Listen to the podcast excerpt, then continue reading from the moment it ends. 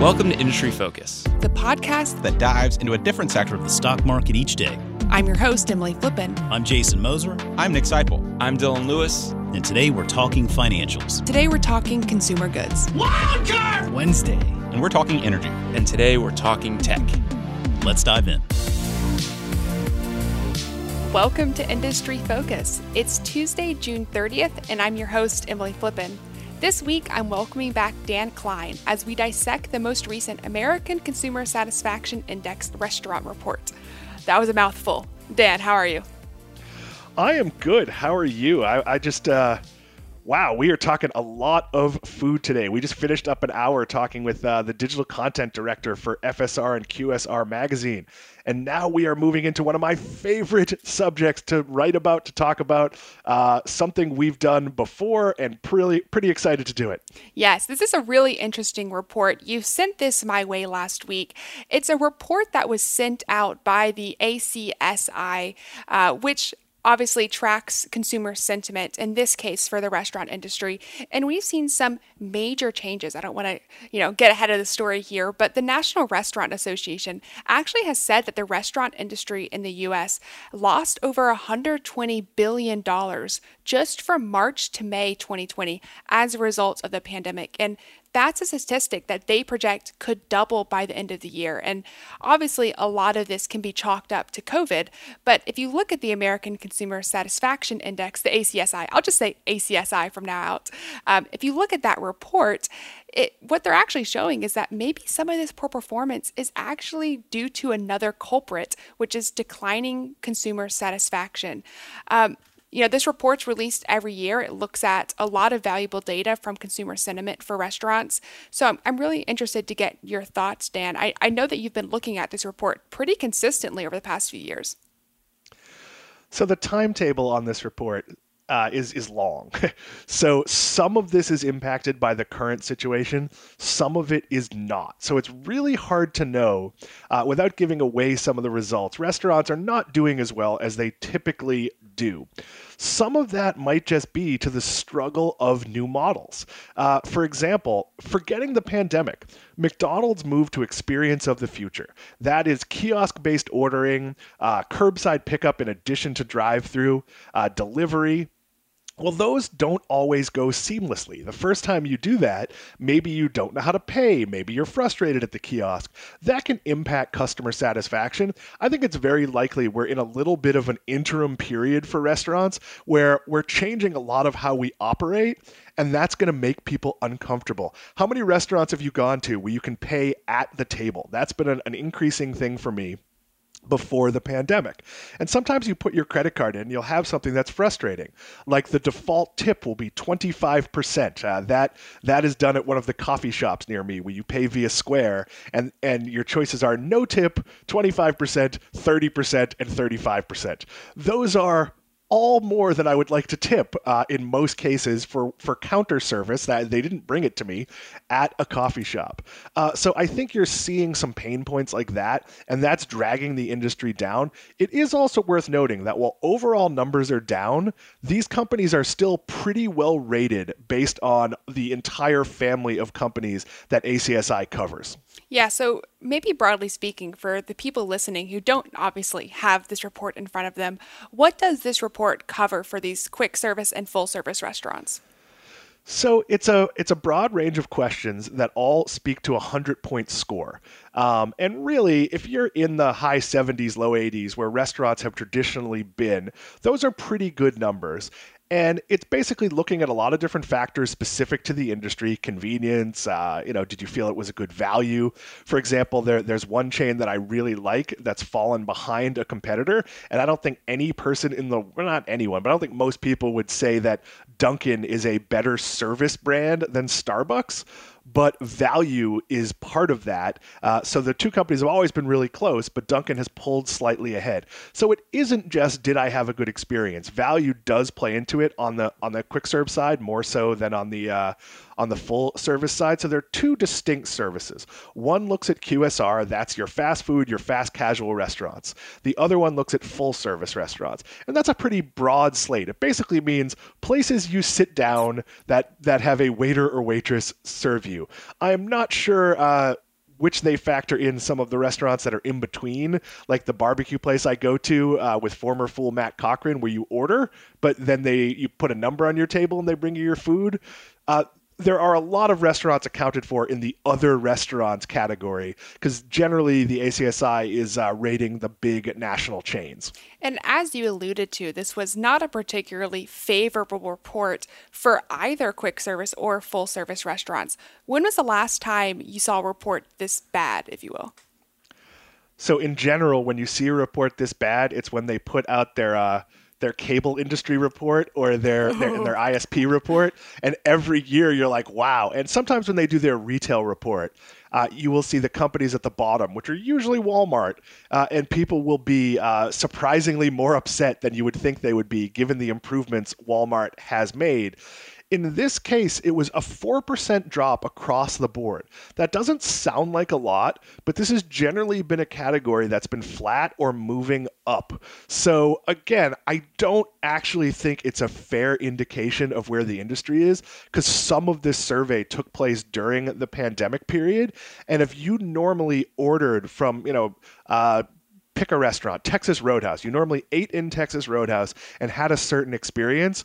Well, maybe when you get it home, there's no easy way to heat up your baked potato. Maybe your steak is a little overcooked because it cooked in the packaging on the way there. Maybe it's a little dry because you didn't eat it right away. Nobody has figured out how to make fries anything but soggy, so you have to put them in the toaster oven to firm them back up. Those aren't great experiences. Maybe they left out your bacon bits for your baked potato or whatever it is, and it gives you a bad taste. I do think there is some of that adaptability, and some of that goes pre COVID as more restaurants have been turning to delivery platforms, um, Grubhub and other platforms, Uber Eats can cause problems. I've all, often told this story about uh, I ordered from a local chain here, Duffy's, that's pretty well liked, and Uber Eats brought me my main dishes, but none of my side dishes. And there was simply no method to rectify it other than me driving to that restaurant and picking it up. And unfortunately, Grubhub had routed my order to the Duffy's that was nowhere near where I was, not the nearby one. That's going to make me feel bad about the restaurant probably unfairly, it wasn't actually their fault that the guy didn't grab both bags, and they were pretty accommodating. They offered me a very significant gift card, uh, which I didn't take because it wasn't really their fault.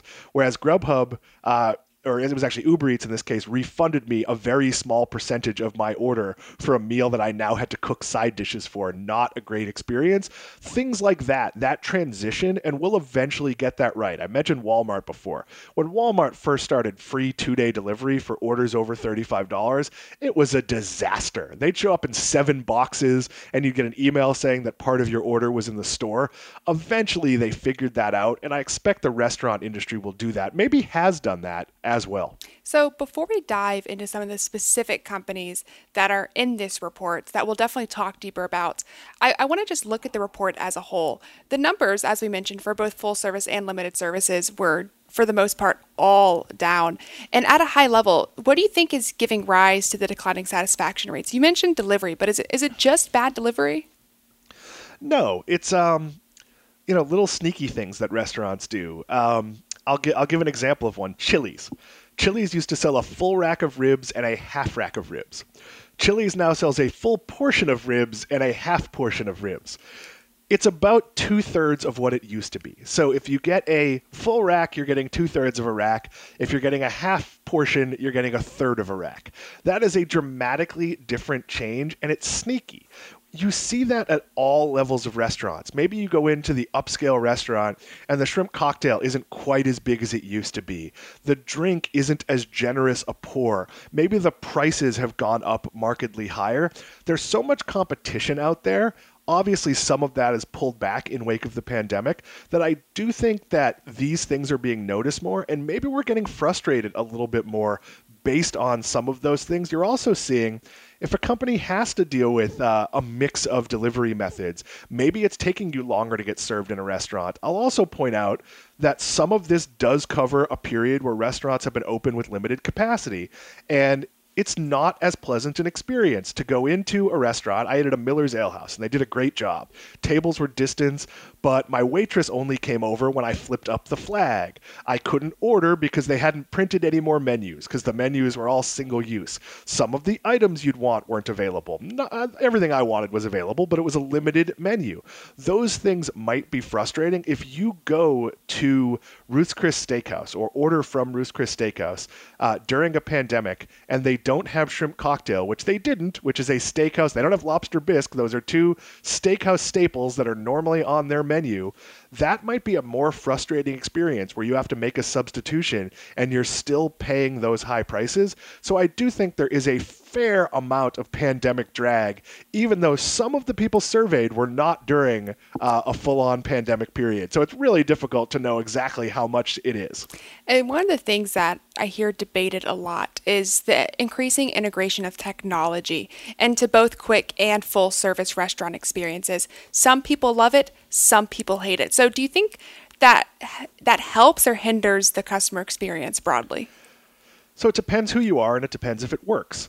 I know that if I go to uh, Smoky Bones, they have uh, kiosks on the table where, in theory, you can pay, you could order more drinks, uh, you could say, hey, why don't you tack on a dessert? That, to me, as someone who's tech savvy, is a pretty cool way of going about it if my mother had to do that, she'd be frustrated. Uh, you know, if a waiter didn't come over, if you didn't press the button that turns the light green and tells the waiter to come over, that would not be a positive experience. So restaurants really have to think about it. Uh, you know, a lot of chains, Starbucks is encouraging you to digitally order via the app. There are plenty of people that are saying, I don't want to do that. I just want to come up to the counter and place an order you really have to balance the needs of your customers. You know, one of the things we're seeing is Starbucks has launched just a few, uh, but stores that are purely digital. They're grab and go stores. They have no seating. They're in New York City and Chicago and places like that, where the idea is that you're going to place your order, you're going to walk through the store, it's going to be there, you're going to leave. That's great if you know how to do that.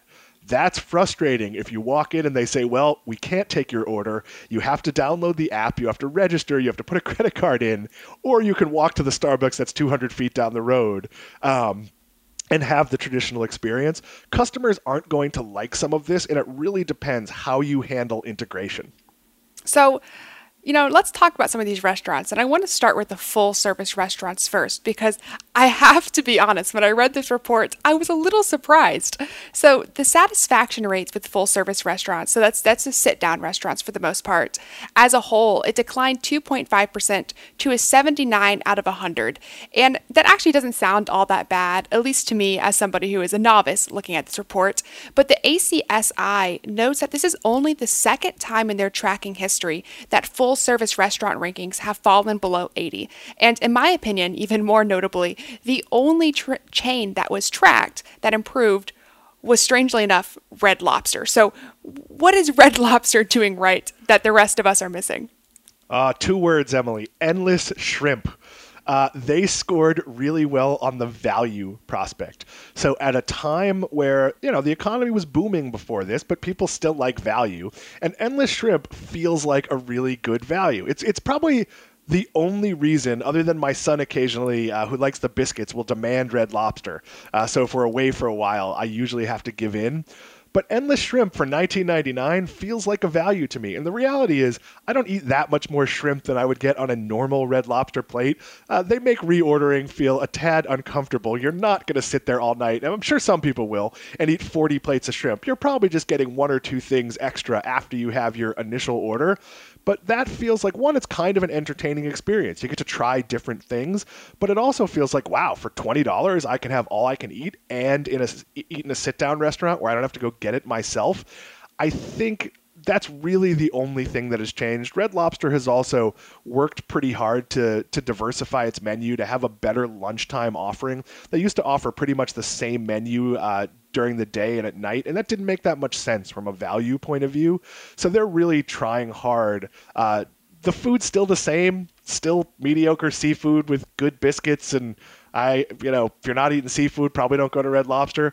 It wasn't a giant improvement, but the improvement is due to how they were rated in terms of pricing and value, and that really did uh, trace back to Endless Shrimp. Yeah, I, I half expect you to say Endless Cheddar Bay biscuits because those biscuits are so popular. But you know what? With the amount of biscuits that I know I can put away, they might actually lose money on that initiative. So they do offer endless biscuits. They just don't promote it. Uh, so if you ask for more biscuits, they'll bring you more. On a takeout basis, that's not true. You can't say I'll have 100 biscuits. You can order and pay for more biscuits. Um, look, my wife has been making those biscuits from their packaged mix uh, pretty much once a week, my son has been going through a dozen of those biscuits. I got an excited photo from my wife a few weeks ago of the gluten-free version of that biscuit mix, which she which she still hasn't made for me, so I haven't tried them yet.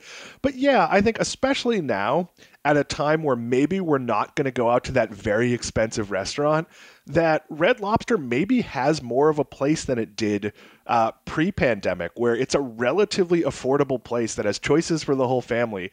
That does feel a little bit indulgent because even though it's a cheap take on seafood, you're still eating crab legs and shrimp and things that feel a little bit uh, celebratory. And another thing that stood out to me in that report is that Texas Roadhouse, which has often been a leader in customer satisfaction, actually lost its top rank to Darden's Longhorn Steakhouse. Um, I, I really shouldn't be too surprised at that, given the fact that you know, typically higher rankings would indicate maybe higher sales, and Darden's Longhorn Steakhouse grew same store sales nearly 7% pre COVID, which is really impressive for a restaurant chain.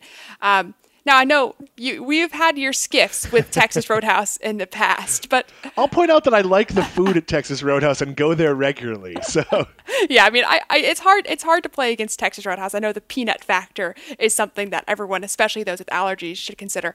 But they had a decline of four percent in their customer satisfaction rating. So you know, what do you make of that?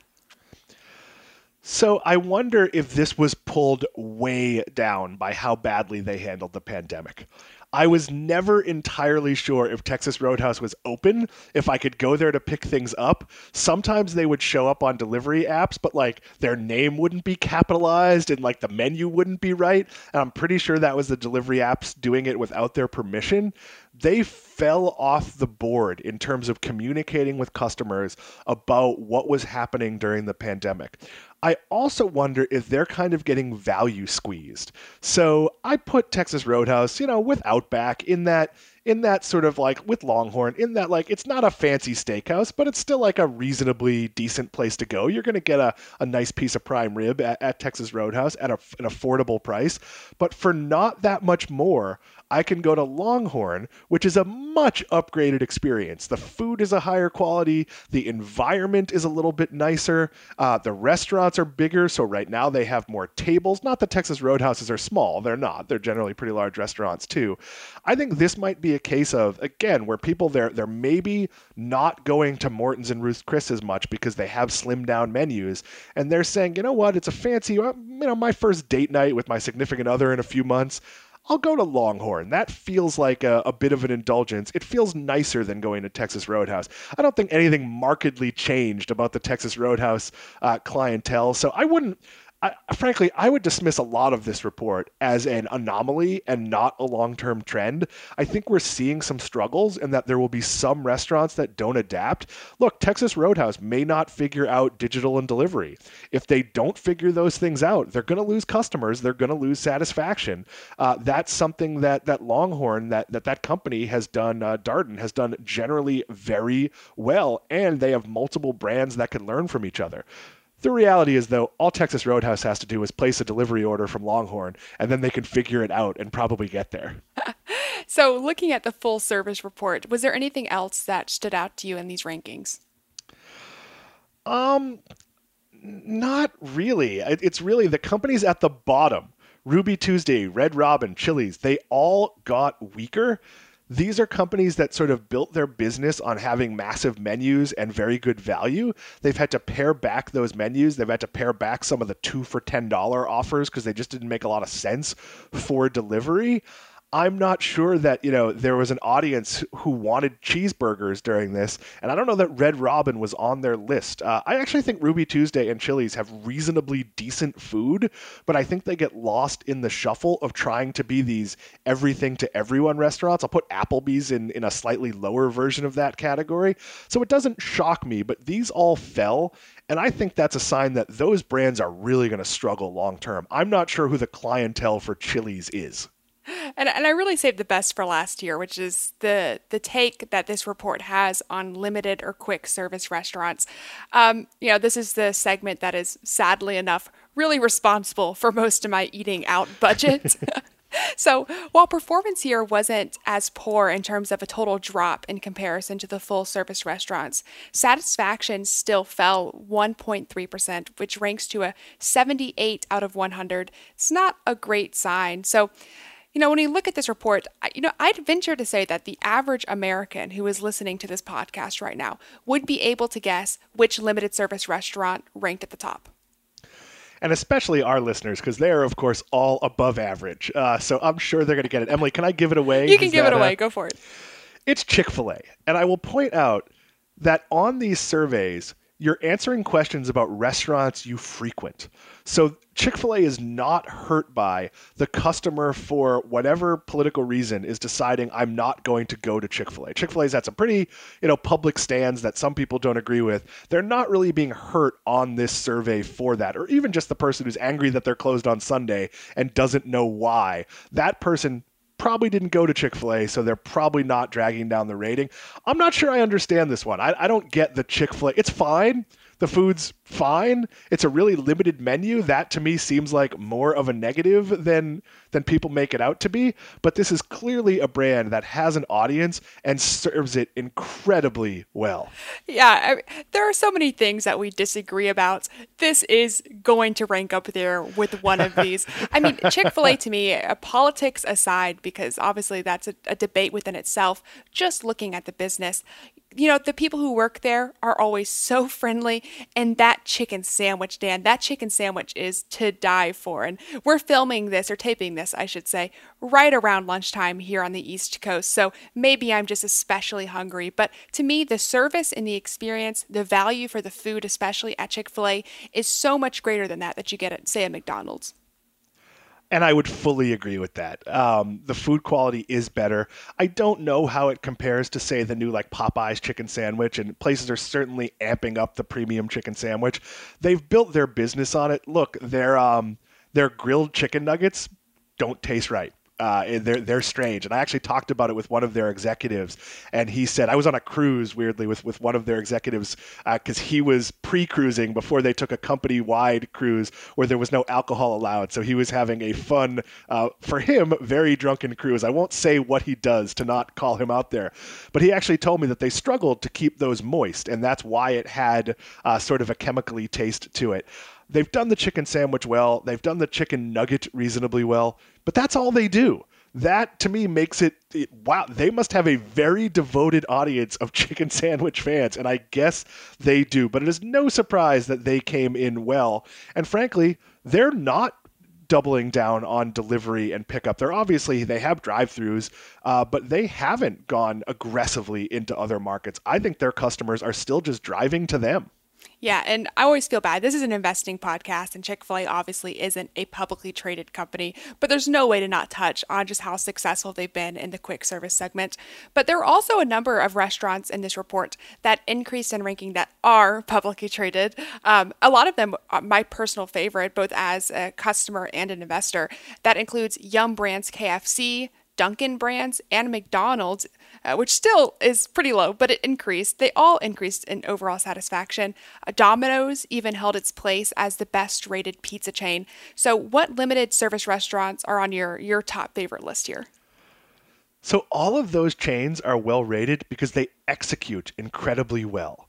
Uh, you know, Chipotle is the one that that has really over the past few years figured it out. Chipotle used to service uh, digital orders and takeout orders from the same line you're making your food, meaning someone had to navigate around the person making the in-store customer to put together orders. It was very unwieldy. It slowed down both processes. They now have a make line in the back of the store so they can service digital orders, pickup orders totally separately. That's really smart. And that's why they're at the top of this. But if you look at your Dunkin', your KFC, your McDonald's. What they've spent money on is making sure they can get you your order. I'm a little surprised KFC's on this list because they haven't done as much of that. But Dunkin' basically said, What does Starbucks do in its app? Let's copy that. They ranked, as I mentioned earlier, a little bit higher than Starbucks because they have a higher perceived value. I would actually argue that you can get a regular coffee at Starbucks. People just choose not to. There isn't really a, as big a price point differentiator as you tend to think there are. If you want a cappuccino at uh, Dunkin' Donuts, and don't do that. But if you want a cappuccino at Dunkin' Donuts, it's not that much cheaper, if cheaper at all, than Starbucks. But there's absolutely a perception of value because your average person is probably ordering an iced coffee or a, a regular coffee, whereas at Starbucks, they're not doing that. McDonald's has made it incredibly easy to get what you want where you want. Uh, you don't even have to wait in a drive-through anymore. You can go pick up in a in a specific parking space, and they'll bring it to you. For people who don't want to reach up, that want to just have someone hand it to them sideways. I don't see what the benefit is there. But those companies, and I think as you look at investing in these spaces, you really want to focus on brands that are putting money into making sure things are convenient uh, and doing it right and adjusting. One of the brands on here is Panera Bread. And Panera Bread, when not a publicly traded company, and they used to be, when they launched Panera 2.0, it was a mess. You could deliver on their app, you were never sure where to go to pick it up. They might have a dedicated counter, but they didn't tell you where it was. Now they have essentially a bookshelf that's alphabetical, and they make it really, really easy to get what you need. They learned from the process. Starbucks is constantly evolving and learning. Some Starbucks you go in and there's a separate pickup area for mobile orders. Some have a variation of that bookshelf. Some are calling them out as they happen and repeatedly doing it, they're figuring out what works in each market. And some of that is managing customer flow. You don't want the person who ordered from the app and the person who ordered in the store to be all clustered in the same space. Right now, especially, you don't want that. That is a terrible idea. Uh, so they're figuring this out. McDonald's is learning. Uh, we talked a little bit on the, the previous hour that they've slimmed down their menu due to convenience of operation during the pandemic.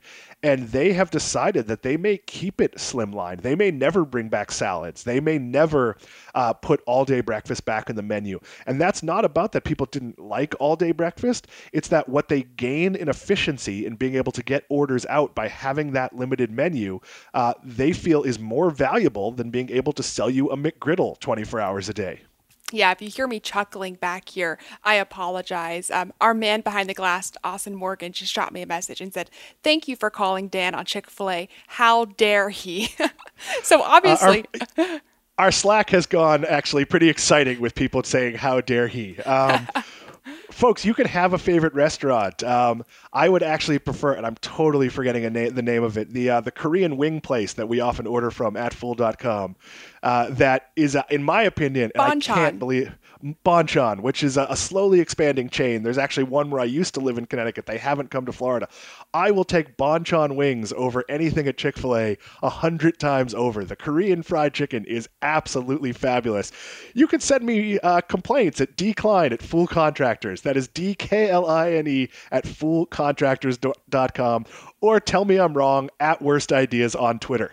I'm sure I'll be getting a lot of messages. And I, I want to talk a little bit about McDonald's because you highlighted it as a company that's making a ton of changes in light of the recent events, but it's still ranked, if memory serves, at the very bottom of the list in terms of customer satisfaction. To use an anecdotal story here, I have a sister who lives in Singapore but travels a lot for work, at least pre pandemic. Um, but she is a coffee aficionado, and traveling across the world, her challenge has always been to get good coffee.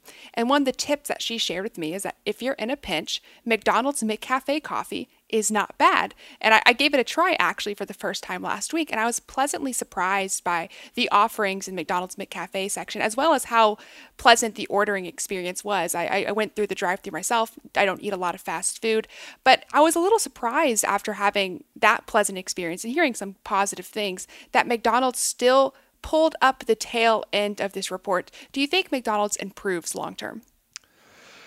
So I think there's a shame factor about eating at McDonald's. I, I am not sure the customer service uh, until they fully automate everything. I think, look, the average person, and if you work at McDonald's, I, I, I I'm not calling you out. I'm just saying that for most people who work there, that's probably not a career. Whereas Chipotle, actually almost all of its managers worked their way up the chain. Because McDonald's are franchise owned, not company owned, not all of them, but a lot of them are, it's a little bit difficult. You might have a franchisee that has a general manager who's been in place for 20 years, and there's no easy way for you to move up into that career non job position. I think a lot of the workers at McDonald's are you know, going to turn over pretty quickly. They're not going to be there. That's going to hurt your experience.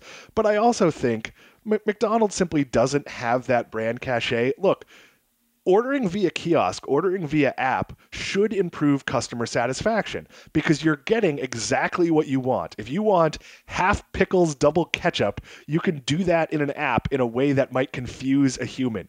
You can order a bacon cheeseburger, hold the bacon, and pay extra to get a cheeseburger if you want to do that in the app. I don't know why you would, but you could. Um, those are things that should increase their ranking. They haven't. The fact that McDonald's has been a pioneer in delivery in the fast food space, I know that's a weird thing to say when Domino's has been delivering forever, but you weren't seeing fast food burger chains deliver. And McDonald's basically said, We know our food has a shelf life of 30 seconds. Customers don't seem to care. Uh, we will bring it to them and they could eat old Big Macs. Um, and by old, I mean if it's 15 minutes to get to you, I feel like that's not an edible Big Mac anymore. But that said, it's worked check sizes are higher. If people are spending more money, it would seem to me that they're more satisfied. But I just think McDonald's being what it is somewhat makes this survey less than relevant for them. They don't want to see big drops, but I think they're always going to be ranked towards the bottom just because of sort of perceived uh, value and perceive, you know, how people see that brand. And, and before we sign off, I kind of want to get your thoughts at a high level here. Um, how, if at all, do you use the ACSI report and these rankings when looking at restaurants in terms of making investment decisions? So normally, if a company had a big drop, I would really investigate that. So if I was looking and boy, you know, that, that Texas Roadhouse drop, I would normally say, did something change in management? Uh, did they make a change to the menu where their, uh, you know, their steak sizes used to be 16 ounce, 12 ounce, and 8 ounce, and now it's 8 ounce, 6 ounce, and 4 ounce, and they're the same price? I would really look at it to see if they they'd somehow wronged their customers. I am not as concerned about this year's report because we're just in a weird time. There might be people upset because they ordered from Texas Roadhouse and they didn't put in the peanuts, uh, you know, and they expected to get that, or maybe they wanted silverware because they're, they're they're having a picnic and they didn't check the box off on Grubhub, so they didn't get it. I think there's a lot of factors that might be hurting some of these businesses that really aren't the business's fault at the moment. So normally this is a report where I would really look for big ups and downs, and if I saw a big improvement, I'd go, oh wait, yeah, they have a new uh, chief uh, brand officer and he's really making a difference, or their CEO is is a new person and she's really changing how they operate. Right now, I would watch how these companies are reacting and how quickly they can adapt to the current normal. But I'm not overly concerned on, geez, were you well prepared for a pandemic? I don't think any of us were well prepared for a pandemic. Well, if my waistline says anything, I was definitely not well prepared for the pandemic. and absolutely nothing I could comment on there. but I, but I would say I, I do think a year from now we're going to know a lot about how these restaurants operate, and I think you might see some of these brands that were already in trouble not exist. I'm not so sure there's a need for Applebee's. Uh, I'm not so sure Red Robin comes through this. Uh, a BJ's, a restaurant I like very much, which I like less due to their slim down menu.